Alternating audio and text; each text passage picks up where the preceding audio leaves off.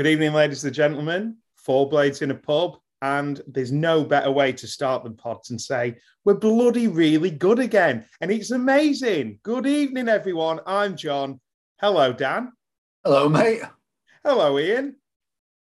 Evening, mate. Hello, Philip.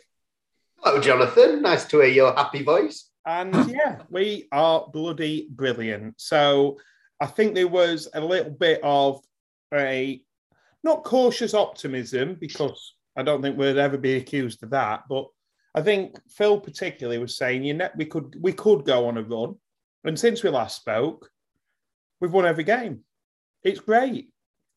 So I mean, we could go back as far as the Peterborough game, but obviously we're fresh off that really good result against West Brom. Dan, do you want us to kick us off with how you're feeling about United at the moment? Yeah, I mean, it's probably been said thousand times today on various Twitter sites and stuff like that. But if you compare the feeling after the last time we played West Brom, where we got battered, roundly battered, physically, just in every possible way a football team can get battered. And at that stage, four or five games after that, it looked like them, Fulham and Bournemouth were going to absolutely run away with it. It was going to be a three horse race. And then look at us now. Look at look at kind of where we are now. We were all feeling sorry for ourselves, probably quite rightly at the time. Compare that to now, we're the kind of form team in the division. The turnaround's been enormous. We've actually, you know, we've gone above West Brom. They're they're in free fall. They're in all sorts of trouble with a manager who I wouldn't put my mortgage on getting them out, get actually turning them round. Um, yeah, it's it's amazing. You know how quickly things change. Yeah, I think um, I saw a stat today. Uh, I can't remember who it was that put it on Twitter, but since Heckingbottom took over, we've played the least games out of anybody in the championship. But we've also won the most games out of anybody in the championship in that period of time, which is remarkable, really. Um, we, we did talk about it at the end of the game last night, actually. So going back a little bit further to the Blackburn game, where we were horrendous, a little bit further than Heckingbottom, not where you're referring to the West Brom thing, but the Blackburn game where we were horrendous and Jokanovic made a couple of changes in terms of the, the formation and the, and the people that were playing. After that, we drew at Coventry, we beat Reading, and that was the start of this this kind of run. That the only thing that really has helped that's halted this run has been everybody crying off over Christmas. Because I think had we not have had that period where we'd missed all those games, I'm certain we'd have beat Derby. I think we'd have probably been a little bit more match fit in terms of picking up the or, or, finishing, seeing the game out that we didn't do against Preston. We could quite easily be sat in the playoffs now, let alone be on the verge of them. And knowing that we've got a tough game at the weekend and then four home games after that, it puts us in a really strong position if we can pick up something on Saturday and then keep this going. Who knows? I agree. I think that, yeah, completely. I think the thing that impressed me last night was our resilience because we didn't really get off to the best start. They were on the front foot, they were pressing high, squeezing. But once we got the kind of foothold in the game and it came with a goal that I didn't see coming at the time, I thought we were I thought we were great. Yes, the sending off helped, but we played with an assurance at the back. We dealt with that aerial threat brilliantly, which is obviously a major failure when we went to the Hawthorns earlier on in the season. We just didn't deal with the aerial bombardment, the long throws, throwing the ball into the box. And when we did get the ball down and play, we scored three goals. Ostensibly, I hear I haven't seen it back, but one of them shouldn't have been ruled out for offside. I understand. But we played some fantastic, intricate passing football, especially last goal retained possession for 25, 26 passes, and then Billy finishes like that. You can't ask for much more, actually, at the minute. It's, that's one of the best goals I've seen at Bramall Lane, that. Uh, just the, the patience and the go down one side, bring it back, go across the middle, go back, go forward again to come back. And it was just wonderful to watch.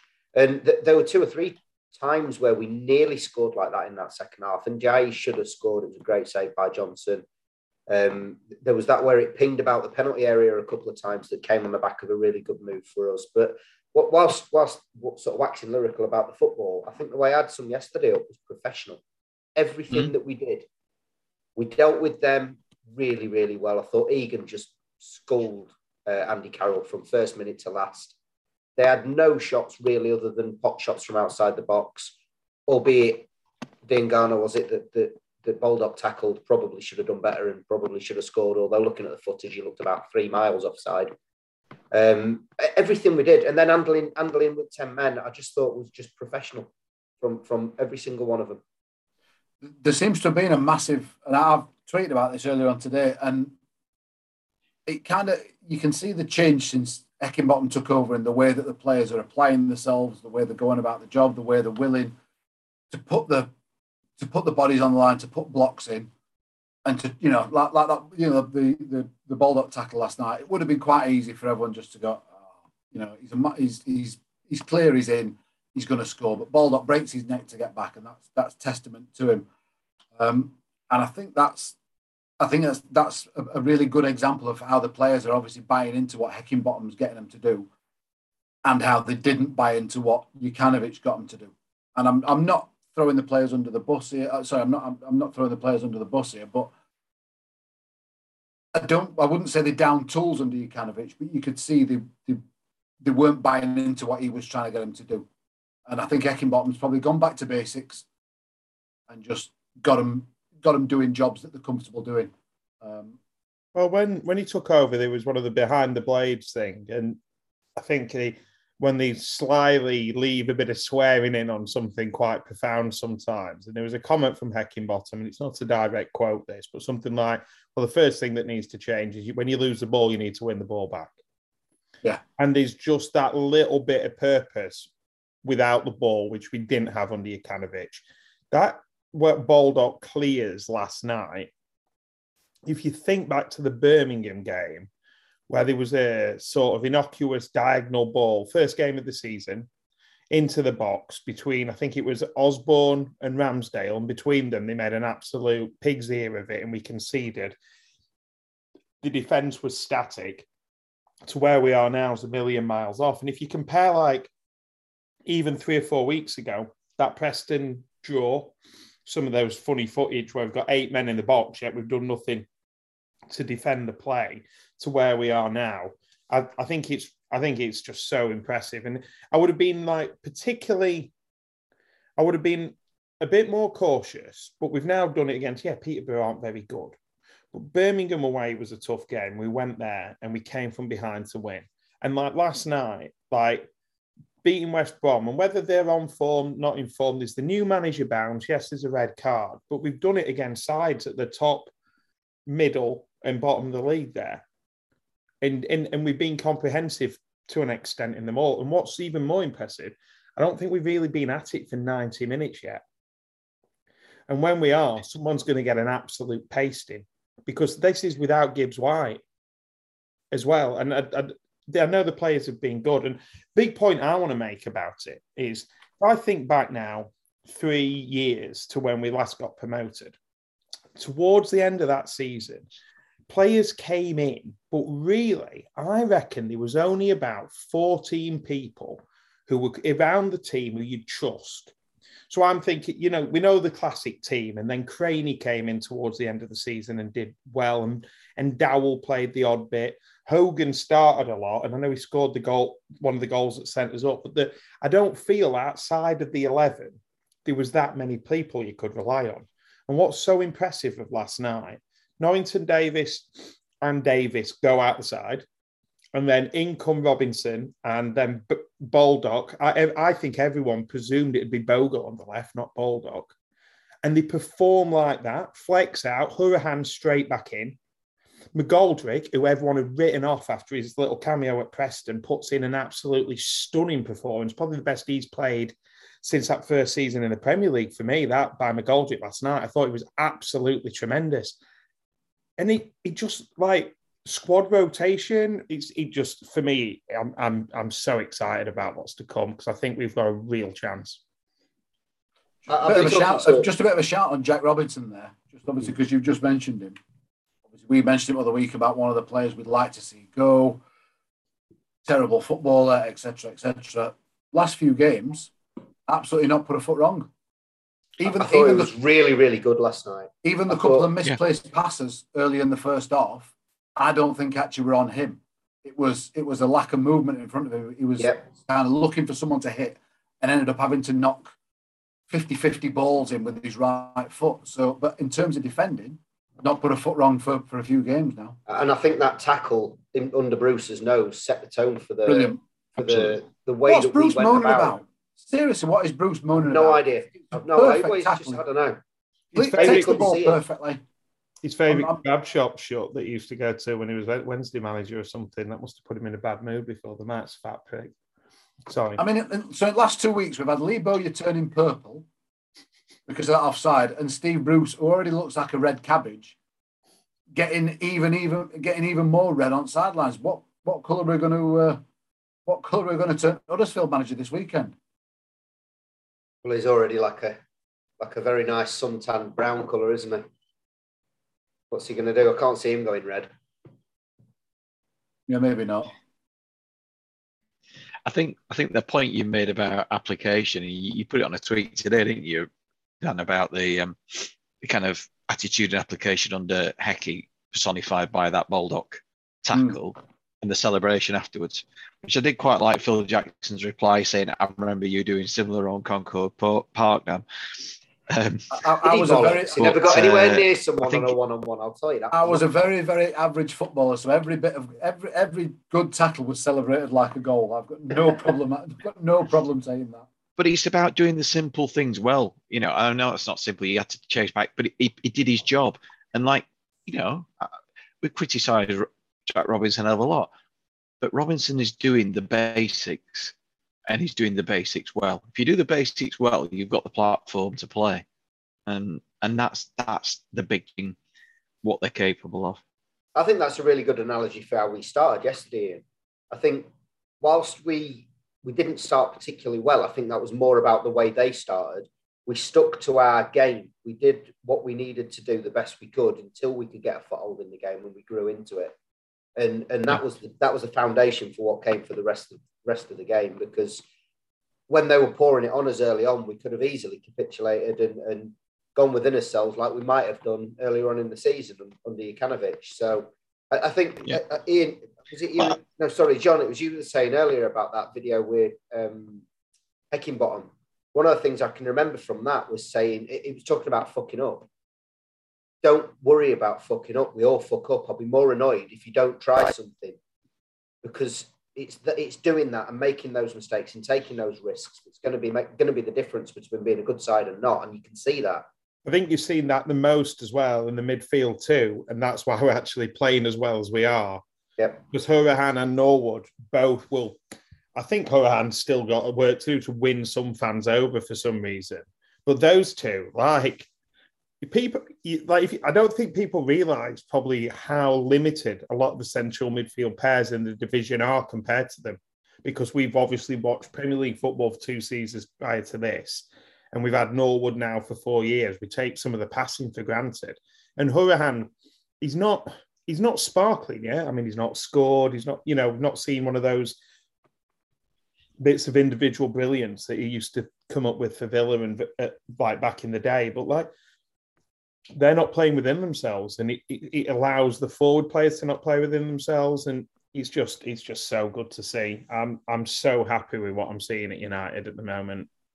as well as Hourihane's playing, obviously he's out of contract at Villa at the end of the season. But obviously he'll be a year older. It all depends on what division we're in next season. But is he worth taking on for a season next season, or do we think we get the best out? You know, we, we take the best out of him we can this season and realise that he's going to be what, what will he be next season? Thirty four. Four? I don't think he's that old, you know. I he think not? he's only just turned 30. I don't Oh, think right, he's I quite as be old doing as what you him, I may be doing him a disservice. Maybe doing him a disservice. Everybody's now looking at the phones. me and Ian are having a Google off. Conor Hourihane is 31. 31. And I think he's just. I was- I he might was gonna comment, it's- 31. I was going to say it's that it's that thinning hair and beard thing, and it you know it prematurely kind of ages people a bit. Goes, I'm, I'm, I'm actually only 17. Uh, I, I wouldn't take him next season though, because if we go up, I, I don't think I, I don't think he'll be. I don't think he'll be quite good enough. And if we don't go up, I don't think he'll be what we need to to take us to the next level. And I think he'll command a fairly high wage.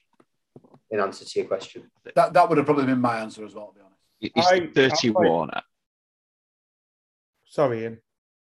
I would say he's 31. So uh, he- you'd argue he's still got another season or two. But I But think, I is he going to come on a one-season deal, or is he going to want the security of two years, three years? In Yeah. which case, you're taking someone on who's going to be 33, 34 by the time that at the end of that deal, aren't they? So on the flip side of that, are we going to at some point um, give Basham and Billy a new contract?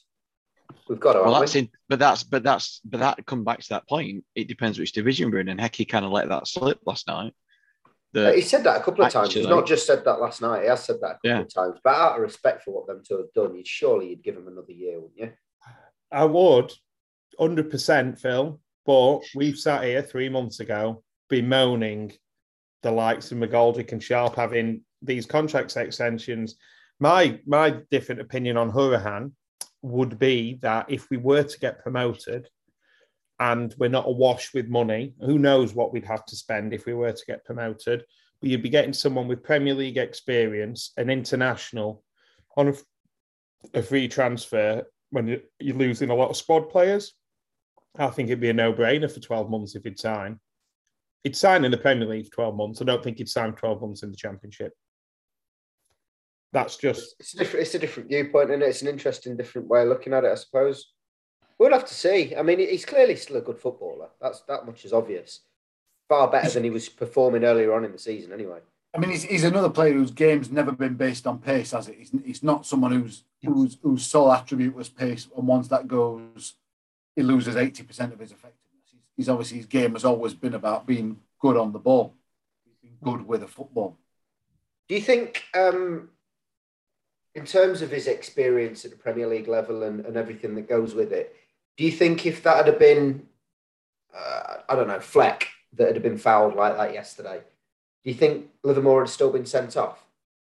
Because I thought, from a, a way he reacted point of view, Hourihane probably added to how bad it looked in the referee's eye, eyes. I think it's just a bad tackle. Oh, it was, yeah, it is a bad tackle. And How many times have we seen bad tackles against us and we've bounced back up and carried on carried on going? said that a lot, haven't we? Yeah. They've too Mm. nice. Yeah, bit of But that, just a bit of that, a bit of that, bit of that savviness that we lacked in the Premier League. The fact that Livermore stuck around to check he was all right tells you how bad a challenge it was. He knew he'd done bad, done him there. He won the ball, didn't he? Pardon? He won the ball, didn't he? They're appealing. Apparently, West Brom yeah, are appealing West it. Brom appealing it. They- They've Well, yeah, Bruce- Bruce said he's gonna- they're appealing it. I'll, I'll No, look at, I being want to see. I'll see it from different angles and then we'll decide whether or not we're going to peel it, but we probably will if we feel it's harsh. All right, Steve. The only thing I can think is that Bruce doesn't rate him, and he wants to get him an extra ban for a frivolous appeal. So thinks, "Fuck it, I'll get him out for four rather than three. It's already It's four. It's already already four. four game. Yeah. It's His his second second red. red card. Right, Yeah. okay, so he's looking at five games then. Right, okay. I mean, uh, Yeah, yeah, it, it- to me, to me, the, the one thing I'd say on that is, and we should have a, we should be nominating every pod now. After Sam Hutchinson's outrageous claims the other week, we should have the the Sam Hutchinson Award for one-eyed bullshittery. And uh, I think Steve Bruce wins this week for that. He took the ball. I mean, he's no. Was he in the follow up to Goonies? One-eyed bullshit. He's no He went Steve Bruce. I mean, Steve Bruce says, "Hey, you guys." He's definitely chunk. Well, Um, he's, he's, he's gone from Mrs. Doubtfire to Goonies, hasn't he? So Mrs. Doubtfire. I mean, I can't. I, I'm interested to see how long he lasts at West Brom. Bruce. They don't. They don't tend to stick around when they get a good manager. it just Oh. says smacks of a really weird appointment. I don't understand what they were trying to achieve by appointing someone who's known for being a negative manager. They will have Bizarre. pay through the uh, pay through the absolute roof for compensation to get the lad from Barnsley, and then to pay him off. Bruce has only took an 18 month deal there, which I thought was quite surprising when I heard that yesterday. we, we, were- we were talking this on, on way back to Carl last night, weren't we, Phil? Well, And we said what an odd appointment Bruce was. and we, we all kind of said it. We all agreed Warnock would have been a far better appointment for them, just on a, a six month deal, just to get the current players they've got playing and firing, and get them up and at it, and, and you know try and get them into playoffs. He would have been a far better fit than Bruce, and then obviously reassess at the end of the season whether he gets up or not. Probably get rid of him. But yeah, you're uh, right. I, did, I didn't think about it at the time though, but can you imagine West Brom accepting Warnock? Well, yeah, possibly. Yeah, but you know, do you know what though? He'd love it. He'd go in there, and after two minutes, he'd be saying, "Hawthorns fans, best fans I've ever played in front of. I've always wanted to. I've always wanted to manage this club. I've always said they were the biggest club in the Midlands." And the twenty-seven-year-old William would be walking around in a new shirt.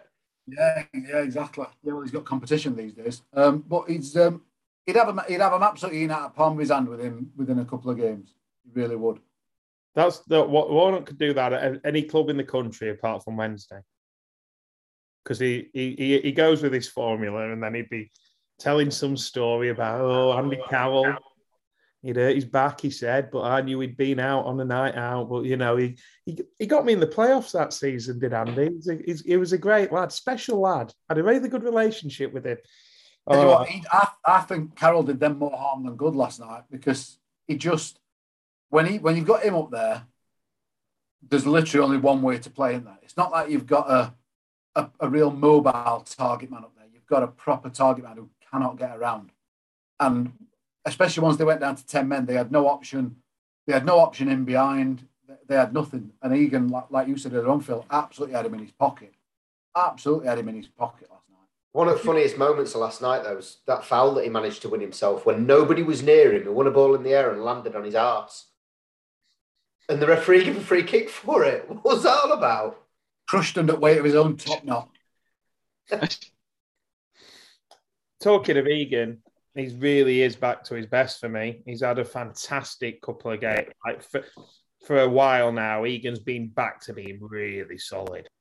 Like really good. I think it probably I think it's really helped him having Basham back in the team near him, someone he trusts, obviously. And Basham's been playing well Apart from last night, where there was one time he turned in and then played a blind pass back towards his own goal, which was. Well, and, you know, and he got nutmeg twice. Nutmeg twice. Yeah. yeah. Like you said that, Phil, on Twitter today, we're like one of them giraffes that you press the bottom and all the legs fall down. You know, like the toys you used to get. Can't remember what they're called. Probably just giraffes that legs fall. But um, wooden giraffe toy.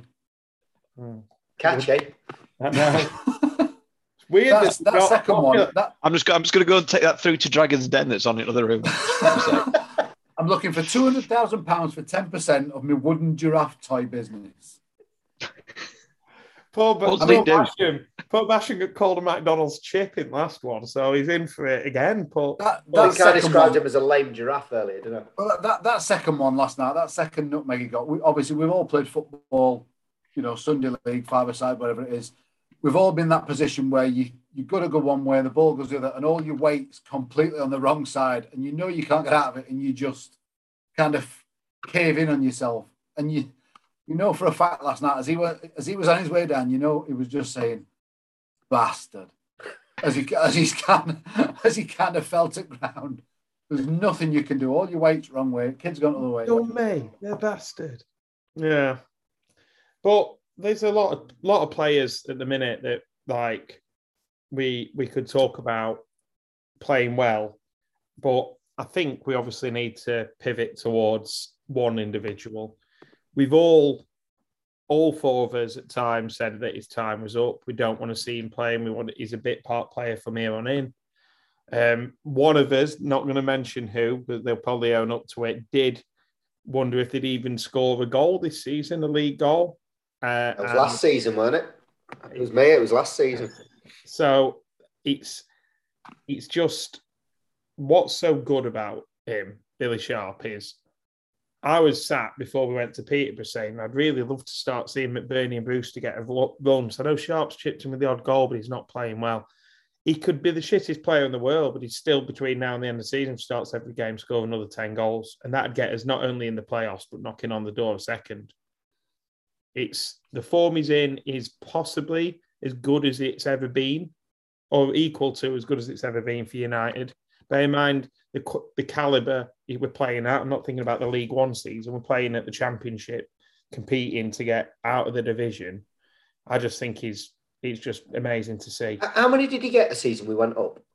Not many because the goals was it 13? The goals were shared around. McGoldrick chipped in with about the same that season, and obviously we've got people like Dowell, Duffy getting like three or four. Um, Stephen, I'm, I'm wondering whether he could, like you say, what we got, how many games we got left? 19 games or 18 games, something like that. It's not inconceivable that he, he can get 10 more between now and end of season. No, what's he got now? League game? What's he got 12, league goals this season? 12. I think he's. Yeah, I think he got, 20, he got 20, 12 last night. He got 23 this season. We went up, I think. But he's got right. 12 league goals this season. So it won't get as much it won't get as much press as, as Mitrovic. Obviously, Mitrovic is, is going to break the record. He's going to get 40 plus, possibly. There's a good chance Sharp could get 20 this season. 20 league goals, which for any striker at any level, 20 league goals is a is a good season. That's a good return. But to do it at his age, in a side that we've kind of stuttered for first third, first half of the season, if he gets 20 this season, like you said, 19 games left, a big chunk of them at home. We're thin on the ground with strikers now after McGoldrick got injured last night. So he's there's every chance whenever he's fit, he's gonna he's gonna play, he's gonna start. I think that's potentially a, a relatively an achievement that's at least as relatively good, or if not better than Mitrovic in 40 in a side that's flying like Fulham are. Couldn't 100% agree. And, and as well, like Sharp 36. Do you remember when Kevin Phillips went to Birmingham at like 37 and he banged a load in still in, the, in, oh. in this division? It took him up. Yeah. His goals took him up.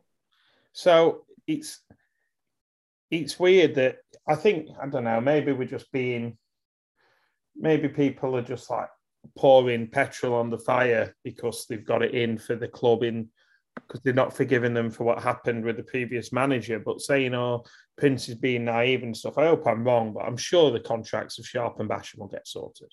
I, I'm, I'd be, I'd be flabbergasted. I think if Billy Sharp left the club on a free, and we had not made him an offer, even if it was on reduced terms or something, I just think there'd be total uproar. It'd be PR suicide. What Sharp brings for United, like the coverage, and the good feeling around the club, all the sort of stuff on like little things feel like the one you were involved in on Sky and stuff like that. It's like if you like him and Basham are Mr. Mr. and Mr. Very modern Sheffield United. Like that's got to be the name of the pod tonight. Mr. and Mr. Sheffield United. Brackets very modern, yeah. But like it's um I don't know. It, I, I think I think it has to get sorted and it will. But they seems like after we're playing this well, people are saying, don't let the performances disguise from like the shit show in the boardroom. It's like, well, it's not disguising from it because I don't support the board. I support the team. I go and watch the team. I'm interested in the team. The other stuff affects the team. Of course it does. But I'm I'm a Sheffield United supporter and I look I don't I got I, yes, I'm involved. It, like I want to be involved in everything I consume it all. But the thing I really care about is if my team win, and my team are winning at the moment. So why does even when we have a discussion point have to be tinged with this negativity? I find it. I don't know. I find that really irritating. And I just, think just on Billy's goals as well. Pardon, Phil. So I think a lot of that's hearsay and opinion as well. Yeah. I don't think anyone thinks things are rosy in the boardroom, but I also don't think they're quite as bad as what people seem to make out or no, believe. I mean, it's easy to. It, it'd be easy. To, it's it's an easier standpoint to say it's bad than to make a case that actually what we've seen happen in the last couple of months, like we might not have agreed with it at the time. It blew his mind a little bit, but they've actually the decision to appoint Heckingbottom has been a good one. So there's no argument with that. And we don't have to traipse it back to say who the person who decided to have him working at the club was. And actually, this is all down to that person. He's the manager that's been appointed now and he's getting the results. So the praise needs to go to Heckingbottom first and foremost, and only Heckingbottom, because a far more decorated manager couldn't knock a tune out of this bunch of players.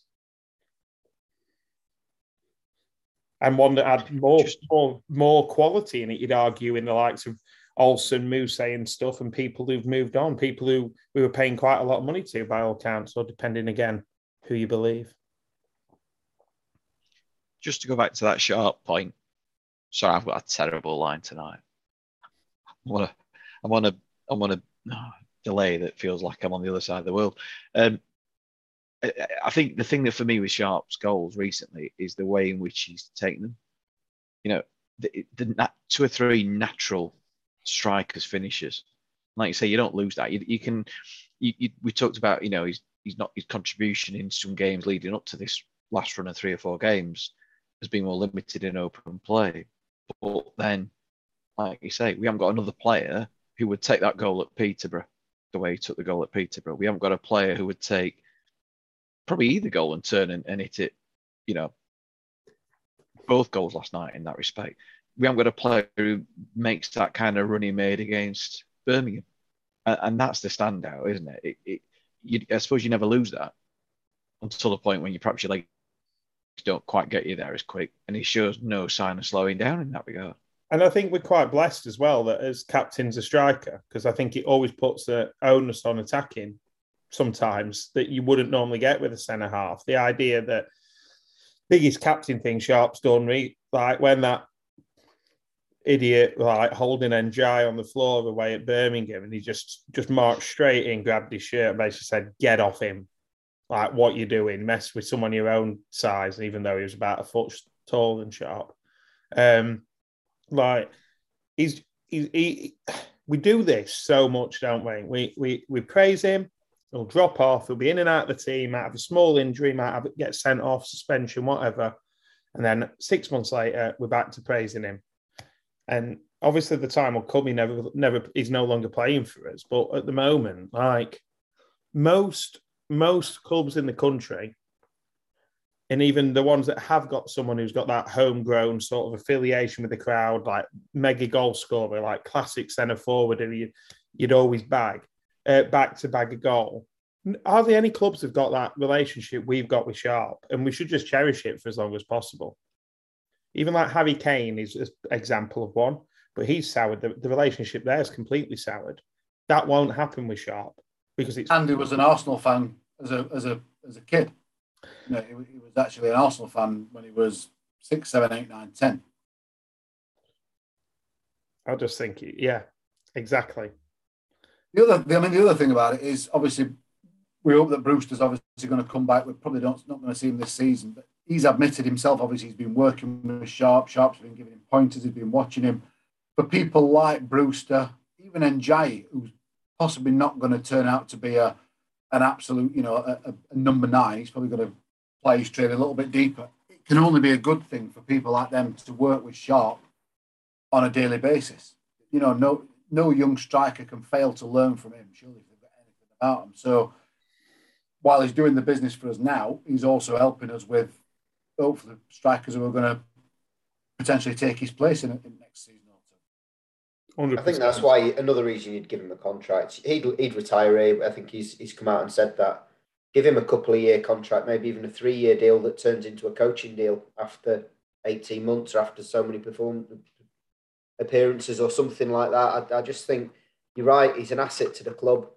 All right, he, he might not got the best reputation away from the football club sometimes in the past, but right now everything he does is is proper and he, he does it for the right reasons. And I, th- I think he's, he's a good ambassador to have right now, on and off the pitch.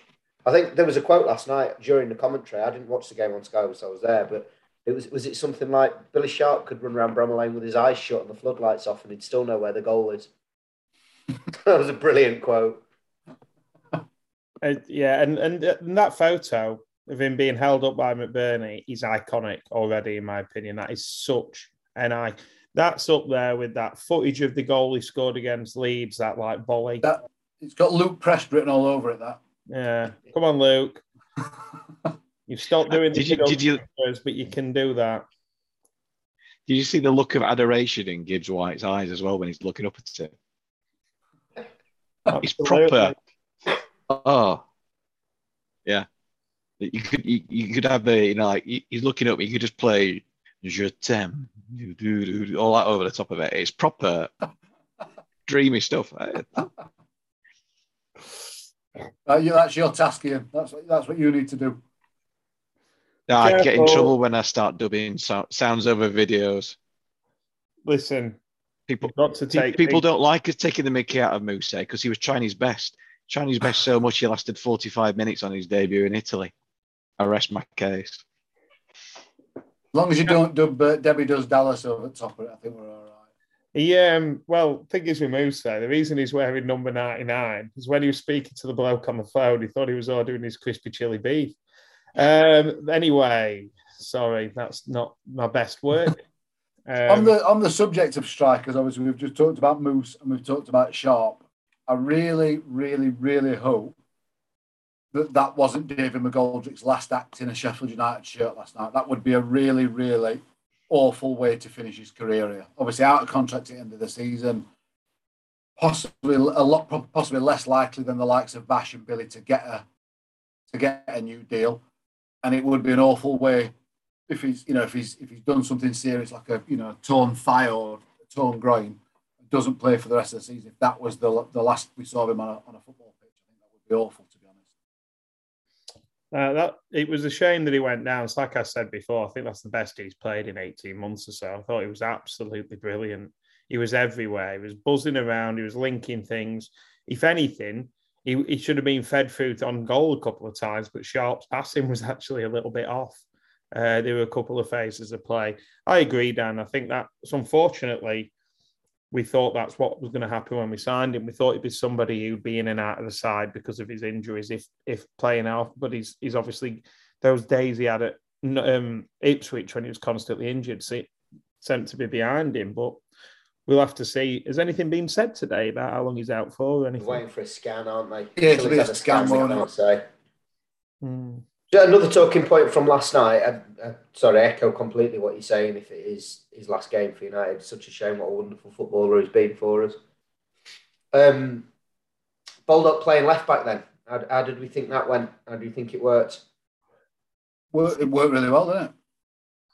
You get a com- level of commitment from Baldock that you don't get out of any of the other fullbacks we've got, and it probably helped Robinson and the thing is, the way we play in the final third, yeah, like we tried to do, the, the centre backs do go up, but the little neat triangles in the corner and get into the byline only happens now because of Bogle's pace and ability to beat a man. It's not, you know, I wouldn't say it's like overtly tactical like it used to be in those wide areas. So the ability to use his left foot to cross and stuff, it's not really necessary and he, he brought that like defensive stability to that left hand side of defense, which I feel like we've been talking about for keep saying it, but last season and a half being being a bit dodgy. It was only a matter of time before he got back on the pitch, but the fact that he managed to get in the side and play as well as that, and obviously the tackle everyone will talk about, but his general performance was amazing. Well, two massive moments. I mean, he set the goal up, Billy Sharp's first goal. It was his pass. It was him in the inside left position, if you want to call it that, to, to cut the ball back for, for Sharp's first goal. And then within minutes, he, he, he stopped it from being 1 1. So I don't know. He's a better fullback than Rhys Norrington Davies, that's for definite, in my opinion.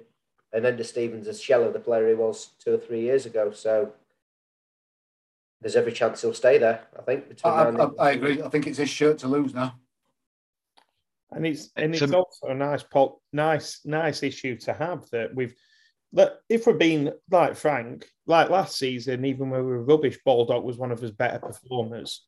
He's one of the like the last ones to get, if you like, the hecky, the hecky. Um, what's the word to use? I'm trying to think of something that rhymes with it, but hecky hump sounds really weird, like a dance move, but like a little like bounce off hecky bottom. hecky hump as a dance move.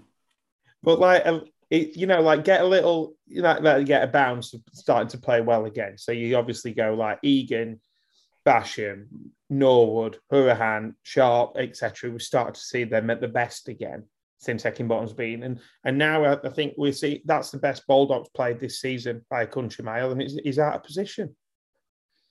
And we've got players like other players who are going to come into this now he's only done two sub appearances, but it just showed McBurnie clearly looks happier than he's been in ages. And the little he was involved in the link up play really well for the second goal last night. And obviously, when he came on at Birmingham, he just did the battering ram, go and be annoying role like perfectly. And I'd like to hope him and Jebbison, if there's any positive, there isn't any positive out of play getting injured, but it's a good job that we did get Jebbison back because we need him more than ever now. Even and people going bonkers before. Why is Jebbison not starting? If McGoldrick's starting, it's like he'll. If we learn anything about Heckingbottom, he doesn't just throw people in. Like the desperate. If we'd been desperate for a win last night, I'm sure Gibbs White would have started, but he's been patient with him. So he knows he needs to get him right because we want him for the next three months, not for the next like 30 minutes. And I think I think it's really exciting what could happen in those forward positions because we've got Jebbison, Jebbison will play his part, and that's the thing. It, I've used I've used the word twice recently, and I remember saying it first off at Peter, but not so much to to Phil, but there was a lot of noise around us and frustration at going up to our time. I said we've got to be patient. It will it will come, uh, and there's a kind of belief that you know, you know, we, we start to see these games out. Same on against Birmingham. You know, we're doing the right things to get something here. And we did. And it's same with the players. We've just got to be patient. Well, people will want to see certain players in there from the start, and sometimes they won't be, but they'll have a real key part to play either off the bench or at the next game. Absolutely. 100%. He's, I mean, he's definitely going to get minutes now, isn't he, Jebbison? Obviously, he's if gobsmacked if he doesn't. With McGoldrick being injured, he's, he's I would imagine he'll probably start on the bench on Saturday against Huddersfield, there's a good chance that there's a good chance he you know he gets on at some stage. I think I think every chance it'll be McBurnie and uh, McBurnie and Sharp. I think will start on Saturday. Think McBurnie's fit enough to start. I think I think that's what it'll be. I do, yeah. Rather than and I suppose so. Last night they started with Sharp up on his own, really, didn't they? With Ndiaye and McGoldrick behind him. I suppose mm. McGoldrick dropping out could mean that Gibbs White just takes that position and they go the same way. But I don't know. I think I'm a bit with John really that I think McBurnie's looked really good. Last two times he's been on, last yeah. three times he's been on the pitch. Actually, he was really good at Peterborough as well. They're not lumping the ball up to him, expecting him to bring it down and make everything happen. He's the user. He's using his feet, and he's always yeah. been better when he does that. And he's not. He, he snapped at one that would have been offside last night, but that just that's the stunk of someone who just he just desperate to score, so he just wellied it. But I think like Hecking, the best, some of the best, the part outside of Swansea, the best football McBurnie played was when Heckingbottom had him at Barnsley, played him in the right channel. We'll see. Right. And if he's not, if he's not up to it, Gibbs White comes off the bench, or Jebbison does, or Berge. And this is the thing that we've got these players who can we I stood sat on here and talked about how bad Berge had been, and how I was like going to have him down as one of the worst signings ever. And then against Birmingham, second half, second half, we got back into the game So he had that bit of quality that no one else has got. So it's I'm, i keep saying it, but I'm so excited. About Good time to be a blade again, isn't it? It's amazing how quick, quick things change. Absolutely. It's, you think, yeah, yeah, you think what we were like probably just around when Heckingbottom took over? You know, we, we just got rid of our second manager in less than a year. Had a load of players in that we didn't particularly like. A lot of the old guard were seemingly done and spent. And, and you know, I'll have my hands up. I thought that some of these had, had actually, you know, done. We, would never see them anything like the level they were before. And then whatever, what what is it? Eight wins out of nine, nine seven wins out of eight, whatever it is.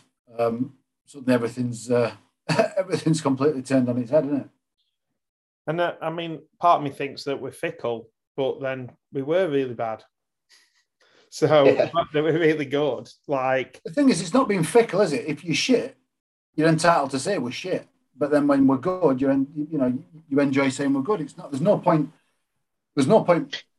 You know, sugarcoating it and saying we're brilliant when we're not. And there's no point looking for the negatives when we're playing well. You football, Jesus Christ, if there's any game in the world that means you make hay while the sun shines, it's football because three, four defeats on the bounce and everything could look could look completely different. So you may as well enjoy it while you can.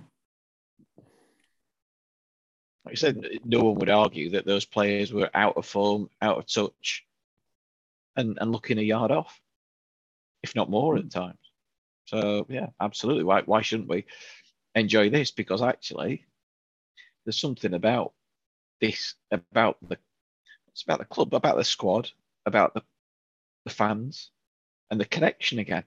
Mm. And that's what United have lacked, even towards the end of the world. That connection was dimming Well, there was no You know. connection, was there? Because the, the because last of yeah, nine months COVID, of COVID, was- COVID had detached it, and and and even you know let you know when you can start to try and you want to you want to try and bring it back together. It it takes time, and actually, there's elements of of Heckingbottom. He's doing some of the some of the basic bits of connecting with the fan base, and the United fans have always appreciated a manager who talks simply to them you know, and and there's no there's no mysticism or whatever, you know, there's no hiding it. It it says how it is. And I think United fans respond to that. Hundred percent. We don't. We don't. It's not like this isn't some sort of like magical sort of revolution. It's getting getting the players to work hard and play play be be like express themselves. What want to enjoy the football. We're scoring goals, which is always always does help. And like you say, like it's the common sense you hear from him. And you know, doesn't get it's a bit Nigel Adkins. Don't get too high when we win. Don't get too low when we lose. But there seems to there's like a constant with Heckingbottom, isn't there? There's like a, you know, Yeah. like you like like trust me. We talked about in the previous podcast the the process with doing the same subs despite the criticism he's received. Like he, I know what I'm doing. I've got an idea. It might work. And he, he said something interesting in his post match last night no one we- we've been that good and under the radar no one's talked about us but if we carry on like this everyone will be talking about us or something to that extent and i thought that was quite interesting almost saying yeah we're really good and no one's even noticed how good we are and i don't know I, I, i'm going to say it again just so excited about the end of the season There's levels we can go to beyond where we are now. On the pitch, on the league table. And that's Well- that's the thing for me. Yeah, I think getting just let's get in the playoffs, and as when that happens, it might happen. There's every chance we're in there before everyone else kicks off on Saturday. Um, get in the playoffs, and then it's like making sure we've got a gap at the bottom of them, and then you start looking upwards. Because I'm that little absolute weasel of a man who's spunked a load of money at Bournemouth. I would love it. I would love it if we got to second place above them. I would absolutely love it because he is an absolute fraud, Parker. They have got and they have got a magnet down at Dean Court where these Weasley pathetic footballers go and start their managerial career and then get blessed with all this praise when they've had heaps of money. And he's the one that's following how he is honestly spending all that money when they were already second. They better go up, otherwise he's going to be really, really embarrassed. But the poor lucky sod's got another three years on his contract. I can't Anyway. tell whether you're a fan or not, John. Oh, I've never liked him as a player. The commentators used to refer to him as like little Scotty Parker, like he was like somehow like. Did you used to try and do keepy ups in your back garden like you did on that McDonald's advert and couldn't do it? Is that what it is? Is that where it stemmed from? It's nothing to do with my uh, my shortcomings. Phil. Steve It's said, all- John, if you can do 10, do 10 kick ups, I'll take you for a Big Mac. And he's in Gordon, eight, nine. Oh, fucking Scott Parker. I'm I'm a bang average footballer, but I can do ten kick ups. He's um no, I just don't like him, and I think the fact that Bournemouth has spent all that money, I think could actually like rock the boat down there a bit, and I'd be all for it. It's unusual for a team to spend that amount of money in January and it gels straight away. Doesn't happen very often. That's weird one, really. When you've got a decent side anyway, but we Yeah. we were unlucky down at Bournemouth. Like I don't think they're all. That'll be a huge game at the Lane. I don't know when that is, but yeah, I look forward to that. Not that long, is it? Probably You'll have to join Macker in the swearing section, John. I d- I don't. I won't give it to. He's, he looks like a sensitive soul. I don't want to upset him. But do you, uh, here's a thought. Do you think If he'd have I had the thought- same? Think he'd have the same profile as he's got now in the media if they hadn't, someone hadn't turned him into Mike Skinner. Oh, 9th of April. I'm away. I, I don't. I'm. It's danger zone time for me. That I just think when I see Scott Parker, he looks. He looks like he, Danger zone. Is that what you is that what you describe it to? Yeah. a Top Gun reference. I'm assuming your missus is not within earshot. she's she's not in. But like, he, and when I say Well, that, danger, that, there you go. when no, when I, I might need to be on hand rather than going to the sheaf and having a pint and watching Shaq hurling abuse at Scott Parker. But he looks like he's been kicked from the rail at Gant as well. Like I just don't like the way he dresses. I just don't like him. Just, ugh. You, Yeah. you're, you're of the same opinion as him of I am, as I am of Eddie Howe, aren't you? It's Yeah, yeah. A, it's a Bournemouth thing. I mean, what did make me laugh uh, at the weekend, I was listening to the commentary of the Forest game. Jonathan Woodgate was on commentary. I forgot he'd been at Bournemouth. But he Oh was my still God. there. He was their manager last year, wasn't he? Yeah, he was yeah. still I there. forgot, I'd forgot about it, Woodgate, and he was talking about just the way he was, just the way he was going off. I was like, bloody hell, he's been allowed on radio. Not, not real. He's not on uh, invite list at Mensa Christmas do. I'll tell you that. But talking talking of Eddie Howe, Dan, he's probably going to keep him up, isn't he? So it'll all start, but then he'll spend a load of money, and there'll be 14th in December, and he'll get sacked. Yeah, he'll not keep his job long. They'll they'll have uh, they'll have the sights set higher than Eddie Howe. I mean, I'd have to laugh the fact they signed Dan Burn. I thought that was such a weird transfer. I didn't realise he was like 30. Seems seems a lifetime ago that uh, Nigel Adkins was hiding in the bush outside his house. Nigel Adkins has sat at home somewhere going, see, see, I told you this lad would make it to the top. I told you we could have had him at lane, but no. If you'd given me him and Sam Morsy, we would have gone up. Instead, I got Alex Baptiste and who was the dodgy midfielder he got? Obviously Hammond. Like, there was some other player came in who hardly played. Don't criticise Hammond. You don't see what he does. Well, no one did. That was the problem, wasn't it, Nigel? Apart from you, you weirdo. Um, I don't know if we, I don't know if we've discussed this on here before, but does anyone know why Dan Burn's only got nine fingers? I don't. know.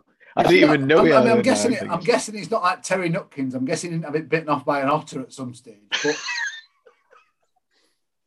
I'm going to I've Google always- it. Talk amongst yourselves. I've always been curious as to why he's only got nine fingers. Nigel Adkins bit one off trying to sign him.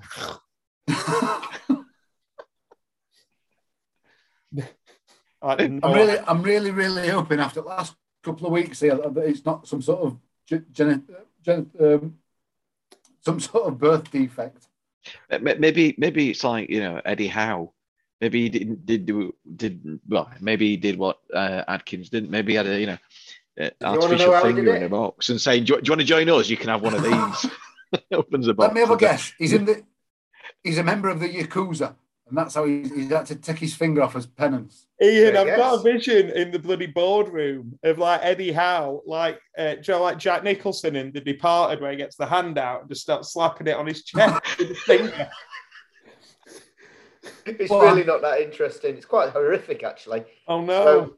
So, um, the Blues defender, not Blues anymore, lost the digit when he was 13. He was wearing a ring on the finger when he caught it on a spike whilst climbing a fence and it ripped his finger off.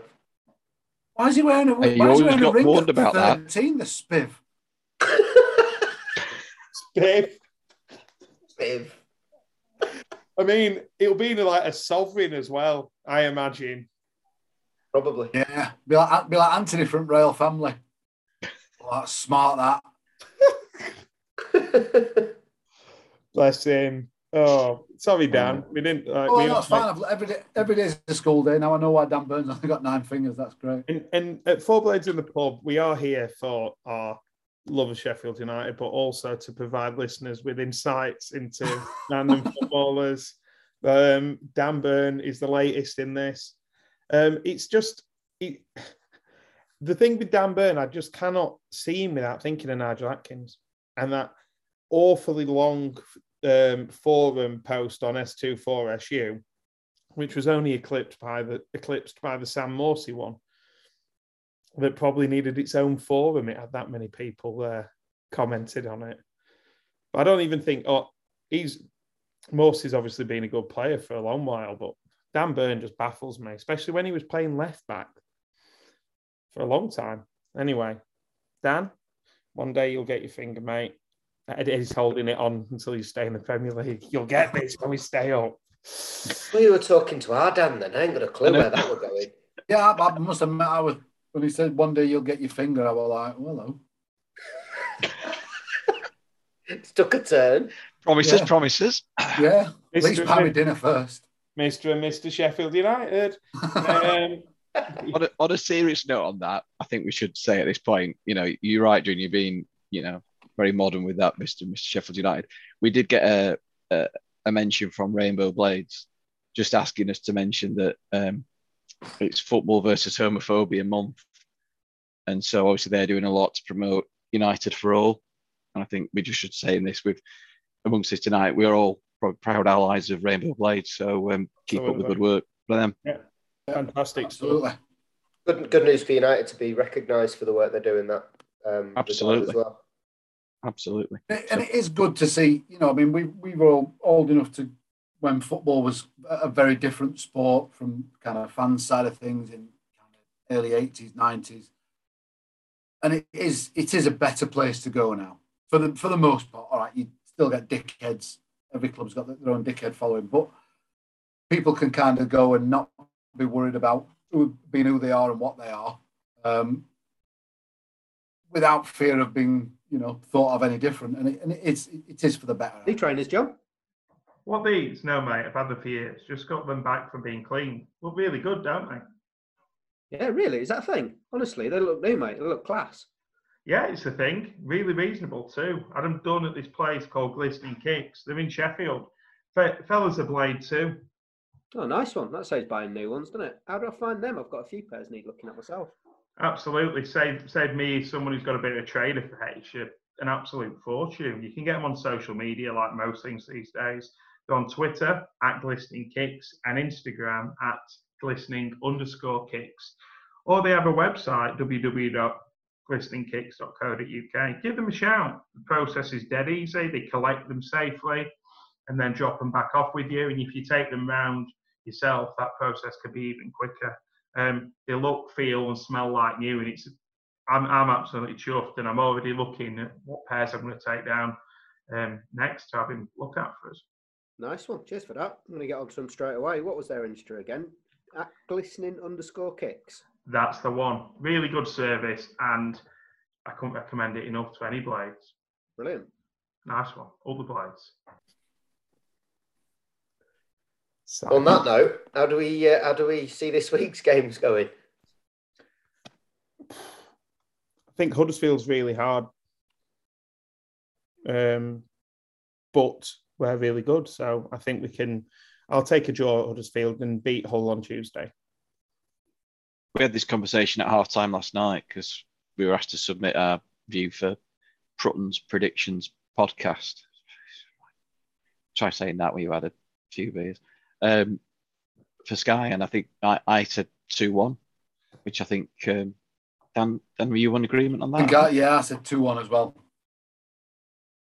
I think Phil was slightly more confident. I think Phil went for another clean sheet, didn't you? Yeah, two 0 I think I said. Yeah, but I think we agreed on two one in the end, didn't we? So Yeah. Yeah. I mean, I must admit, whenever I've seen Huddersfield this season, they're obviously doing well. You know, they're, they're having a good season, but the, the same as a lot of clubs in this division, you look at them and you go, yeah, they're all right, but there's nothing there that you think, on, you know, if we play as well as we can, there's no reason why we can't beat them. And that's that's not me getting carried away because we've won a few and thinking we've got a divine right just to turn up and win. But other than probably Fulham in this division, and maybe on the day Bournemouth, there's nothing that should terrify anyone really. I still think Well, it's I- quite an average division. Uh, I I said something similar. So when I put the text in, which hopefully you know, if it gets like to Mr. Prutton will read out as part of his uh, discussion. I'd like to apologise first of all because I had to send it at half time with a chance to make any late edit after the match. So I did jinx McGoldrick because I said two informed teams, United picking up points and wins without hitting the gears. I think we're capable of. Despite the loss of Brewster, we have options up front to change it if it isn't going our way. Two one Blades win, and I had to edit it obviously at the final whistle to say despite the loss of Brewster and now McGoldrick. Yeah, don't do one of them on Saturday. We need to, but yeah, um, I think I, I think that you're probably right. I'm just being a bit cautious. Huddersfield are like really decent, got a really decent record. I mean, I don't. They're, they're one of those sides that if you you probably couldn't name that many of the players. They were absolutely shit at Bramall Lane. Yeah, they were. Mm. But they've they've got they've done well and they've they, they've got they've got like a bit of a gap in the playoffs. They'd be one of the first sides if we got in there, we'd be looking to catch. So let's let's make a start on that on Saturday. And then Hull. I mean, it's all all set up for the Regan Slater Tyler Smith masterclass if uh, if we if you want to put your negative blade hat on. But I think we we were pretty average and we managed to score three at their place. So I think we can win. I mean, it's it's a sorry state of affairs if we're worried about what Regan Slater and Tyler Smith can do to us, isn't it? I mean, good luck to them. I hope Hull stay up and they go on to. Yeah, our... good luck to them. I hope they go on and do well, and I hope we make a bit more money off them. You know, if they kick on and turn into good players, but if they, were, if they were that good, they'd, they'd still be here, wouldn't they? And they've had they've had appearances under previous managers, not not just the one who let them go. Yeah, yeah, exactly. So, Fortunately, I'm missing that one. So the world's starting to open up again. My first foreign trip for work coincides with a United game on a Tuesday. So uh, unfortunately, I'm missing that one, but uh, I'll, I'll, try and find some sort of stream from a hotel in Frankfurt. Yeah, you'll be able to get it on the old um, uh, SUFC TV, and Rob Kozluk can put you to sleep at half time, done with his uh, really monotone commentary on what's happened. It's... For a man who was meant to be such a joker, he's really dull, isn't he? Does yeah. this mean we're not getting him on the pod? Yeah, well, I think I think Sheffield United need to probably try to score a few more goals.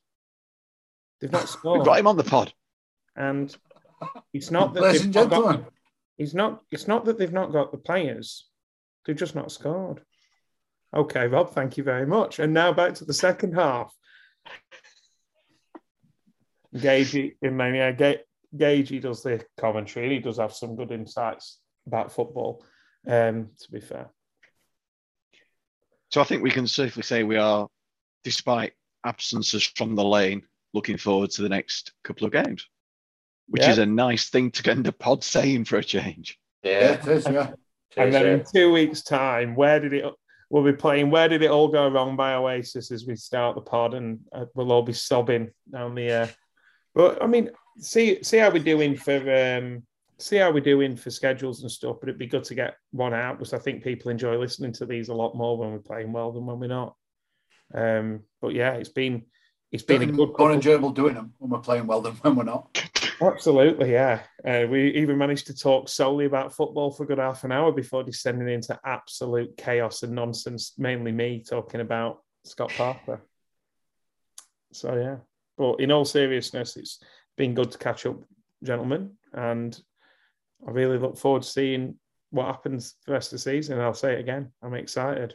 And I'd also say, up the blades. Up the blades. Up the blades. Up the blades.